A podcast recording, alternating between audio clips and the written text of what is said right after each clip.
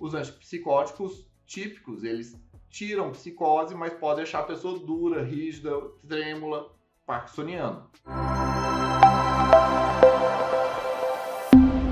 Os antipsicóticos, eles são fundamentalmente medicamentos para reduzir sintomas de psicose, que são desde alucinações auditivas e visuais, ideias delirantes, ideias e que são fora e não condizente com realidade, pensamentos de que são pessoas teleguiadas ou que estão vozes de comando, etc. Pessoas que acabam tendo ilusões e confusões mentais, os antipsicóticos são extremamente bons e indicados para isso. Mas não só para isso, eles também podem atuar como estabilizadores de humor, eles podem ser medicamentos sedativos, eles podem até mesmo auxiliar no tratamento de alguma depressão também. Servem até em alguns casos, mesmo que a pessoa não tenha é, alguma psicose, mas tenha, por exemplo, pensamentos muito acelerados e aí acaba reduzindo essa frequência e velocidade de pensamentos. Eles têm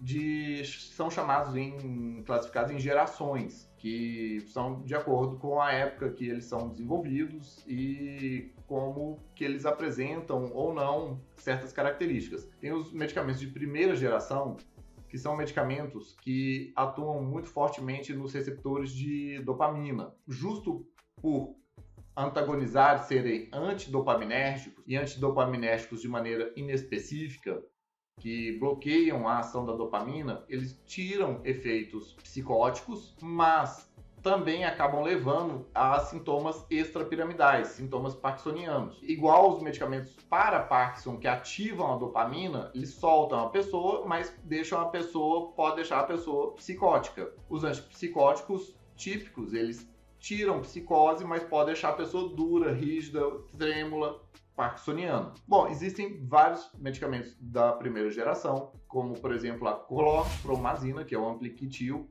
que é um medicamento ainda muito utilizado e ele é muito bom no sentido de que ele é muito bom, muito mais do que antipsicótico, como medicamento para controle de dor. Ele é especialmente bom para fazer o detox, a saída de abuso de analgésicos. Ele é muito bom para controle de dores de cabeça intensas. É, o haloperidol, que é o clássico do é, é o, é o arquétipo de um medicamento antipsicótico de primeira geração, causa muito efeitos extrapiramidal, causa muito parkinsonismo, mas em alguns casos isso é até desejável. Se a pessoa tem, por exemplo, uma síndrome hipercinética de excesso de movimentos, como o Tourette, o haloperidol, ele é bom, porque ele diminui o excesso de movimentos. Temos a supirida e a levomepromazina, que muitas vezes são usados como medicamentos para auxiliar a dormir, mas nem assim tão bons. De segunda geração, a, fundamentalmente tem um aspecto de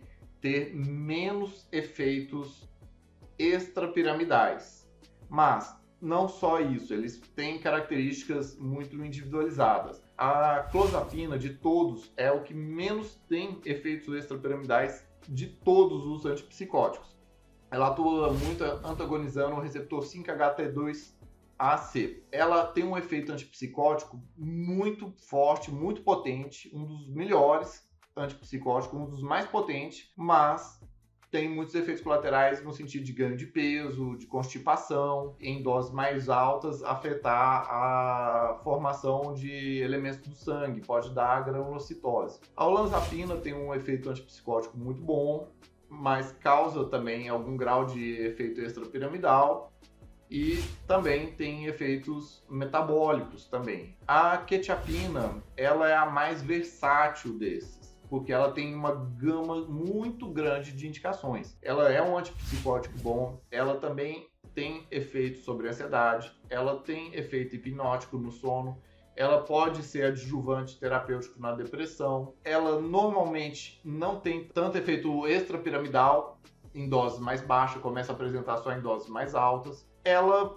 tem uma questão que quando precisa indicar ela para tratamento de delírio e de agitação, tem que ser uma forma contínua. Por isso costuma ser tipo três vezes durante o dia ou até mais, porque a meia vida dela não é tão grande. Tem a forma de apresentação de liberação lenta. A risperidona, ela é de poder antipsicótico também forte, poderoso, não tem tantos efeitos metabólicos quanto a clozapina, olanzapina e quetiapina. E ela traz, é, sim, um efeito extrapiramidal, mas especialmente em doses mais altas e ela tem um, um, ajuste de dose não tão grande. Ela pode ficar muito bem com as doses pequenininhas e a maior dose não é uma dose tão muito maior. Ela é especialmente boa quando começa a ter agitação, por exemplo, também de pacientes com TDAH e pensamentos muito acelerados. Ela é boa nesse aspecto. E dos melhores antipsicóticos em termos de eficácia,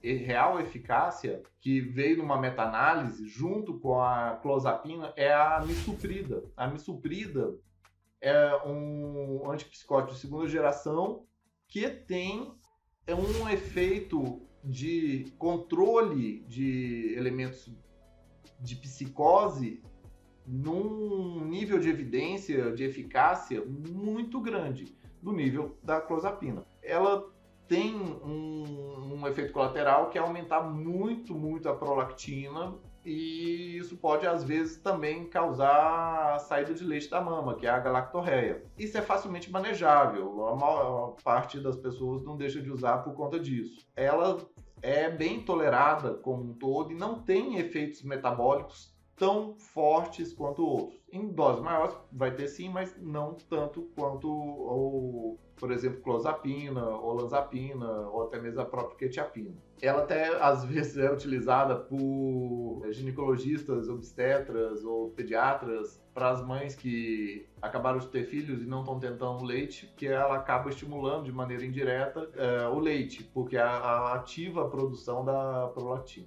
Um antipsicótico de segunda geração, que é o aripiprazol, ele tem um efeito antipsicótico muito bom, muito potente, mas eu particularmente eu até conheço ele mais sendo utilizado como adjuvante terapêutico para depressão. Em doses baixas, ele tem um efeito excitatório, ele melhora bem a pessoa para melhorar a, a, a energia, mas ele tem um efeito colateral grande que é a facilidade de ter acatisia. Os pacientes facilmente desenvolvem acatisia com aripiprazol. Acatisia é aquilo que é a vontade de querer mexer a perna, de querer sair andando, sair fugida, é uma inquietude muito grande. E é um efeito colateral que pode ter com qualquer antipsicótico, mas alguns têm maior propensão a dar isso. E o aripiprazol é um deles. Em termos de efeitos metabólicos, ele é relativamente baixo. Na terceira geração, já são antipsicóticos já bem mais selecionados no efeito antipsicótico deles e muito mais limpos nos efeitos colaterais. E, na verdade, acabam atuando como elementos multimodais, como o brexiprazol. O brexiprazol ele é um antipsicótico novo que tem efeito multimodal. Ele atua em várias frentes, desde é, antidepressivo, estabilizador de humor, antipsicótico e tem muito poucos efeitos colaterais. Ele pode sim também dar alguma agitação, mas porque ele tem, é, apesar de ser antipsicótico, ele também pode ter um efeito excitatório. Mas a grande questão é que ele é realmente muito mais bem tolerado e de menos efeitos colaterais do que outros. E veio outro também, é, não tão novo quanto o, o Brexiprazol, é a lurazidona. A lurazidona vem como um antipsicótico com a tendo a principal vantagem dele, a principal vantagem entre outros, de o menor efeito metabólico de todos. O efeito metabólico é ganho de peso, aumento do colesterol, maior risco de AVC, de infarto e outras coisas mais que pode acontecer com o uso de antipsicóticos em longo prazo. Bom, os antipsicóticos são ferramentas importantes e não são utilizados somente para quando a pessoa está com psicose. Entendam isso, que não vão ter preconceitos com esse fármaco e vão poder ter o benefício dele quando bem indicado. Outro tipo de fármaco muito utilizado, muito utilizado mesmo, e às vezes até mais por médicos não próprios da área da neurociência, é mais comum cardiologista e clínico lançar mão desses medicamentos do que às vezes o neuro ou o psiquiatra. São os ansiolíticos. e especialmente os benzodiazepínicos. Os benzodiazepínicos são os medicamentos daqueles de tarja preta e que a receitinha é azul. E eles são os PANs, que é o clonazepam, alprazolam, lorazepam, bromazepam, diazepam. Os PANs. Todos eles são fármacos que atuam no receptor GABA de maneira inibitória e como o GABA, a transmissão GABAérgica, ela inibe o sistema nervoso central, a pessoa reduz ansiedade. Antigamente, o diazepam era o fármaco mais popularmente difundido. Ganhou o lugar dele, justo por ter características melhores, o clonazepam e o alprazolam. Mas ainda assim é utilizado o lorazepam, o bromazepam e o próprio diazepam. Eles são como base também anticonvulsivantes, mas são muito mais utilizados como medicamentos ansiolíticos. São também muito bem utilizados para conter crise de abstinência alcoólica, são utilizados para conter espasmos, são utilizados para conter crises de ansiedade, crises de pânico, de uma maneira não tão boa para também tratar insônia. Desde que seja transitório o uso dele para o sono, ele vale. Mas eles são também chamados de medicamentos ansiolíticos, porque fundamentalmente eles reduzem sintomas da ansiedade não necessariamente tratam, mas reduzem sintomas da ansiedade. E temos ansiolíticos não benzodiazepínicos, como por exemplo a buspirona. A buspirona ela atua em serotonina, em vias de serotonina, reduzindo a ansiedade. Ela pode ter alguns efeitos colaterais se muito associado com outros elementos serotoninérgicos, mas ela atua em vias diferentes e pode ter um efeito de controle de ansiedade por via de serotonina. Ela tem uma questão que ela não funciona para todo mundo.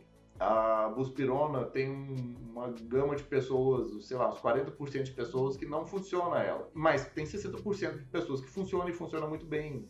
E que pode ser em doses baixas, é, relativamente baixas, até moderadas, que ajudam a modelar a ansiedade da pessoa da maneira boa, sem causar dependência, sem causar vício, sem causar os problemas do benzodiazepínico. Tem também os medicamentos para ansiedade, que são os gabapentinoides. Os gabapentinoides são medicamentos que atuam no receptor GABA, que não são benzodiazepínicos. Eles são anticonvulsivantes que atuam inibindo o cérebro, tanto para inibir a atividade epiléptica, como para inibir a ansiedade também. Os principais gabapentinoides é a gabapentina e a pregabalina. Para ser utilizada como medicamentos para ansiedade, tem que ter uma distribuição dela ao longo do dia e normalmente tem que ir doses relativamente grandes. O controle da ansiedade não vem com doses normalmente tão pequenininhas, especialmente se a ansiedade é muito grande, aquelas pessoas muito, muito, muito ansiosas, para poder inibir a ansiedade dela, o médico tem que acabar chegando doses boas, até por exemplo de 150 miligramas três vezes por dia de pregabalina. Funciona, funciona bem.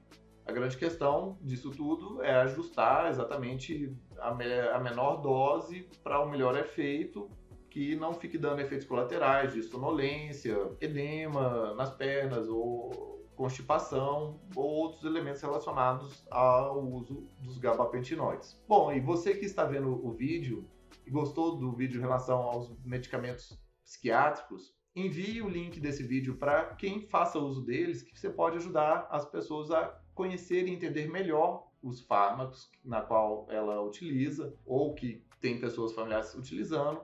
Dê aquele like, dê aquele joinha no vídeo e compartilhe, pois conhecimento quanto mais compartilhado, melhor para todos. Abraços, até mais.